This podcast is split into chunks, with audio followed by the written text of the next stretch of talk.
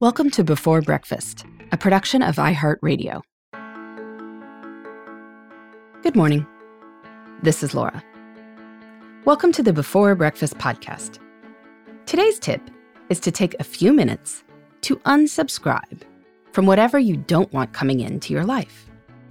While deleting doesn't take much time and there are email programs that can help with this automatically, it's still good to take stock of whether you want or use what's coming in. So, email can feel a lot less overwhelming. I should start this episode by saying that I love email marketing. I send a weekly and monthly newsletter, and I found that it's a great way to keep in touch with an audience.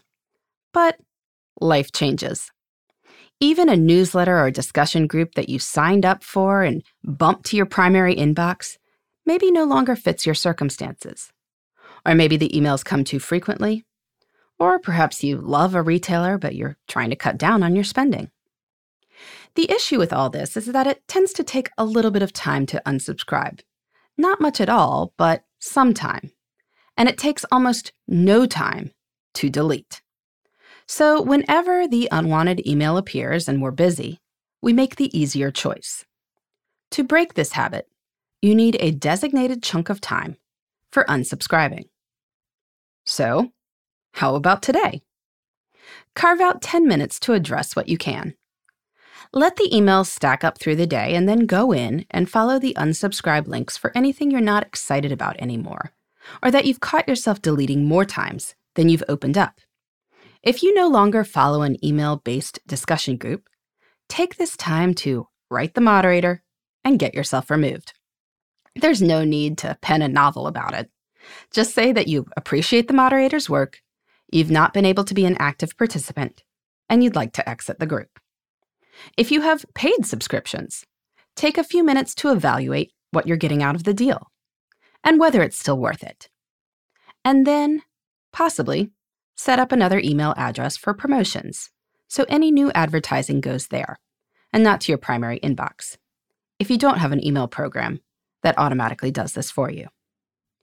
We'll talk later this week about paper subscriptions, but we spend a lot of time in our inboxes.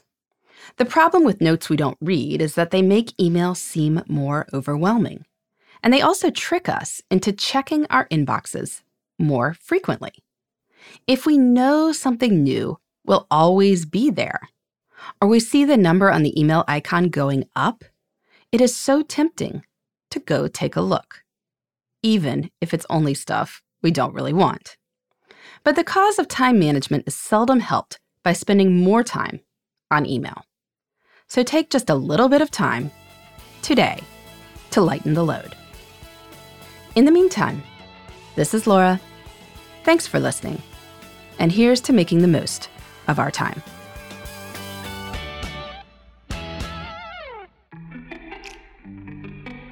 Hey, everybody. I'd love to hear from you. You can send me your tips, your questions, or anything else. Just connect with me on Twitter, Facebook, and Instagram at Before Breakfast Pod. That's B E, the number four, then breakfast, P O D. You can also shoot me an email at Before Breakfast Podcast at iHeartMedia.com. That Before Breakfast is spelled out with all the letters. Thanks so much. I look forward to staying in touch.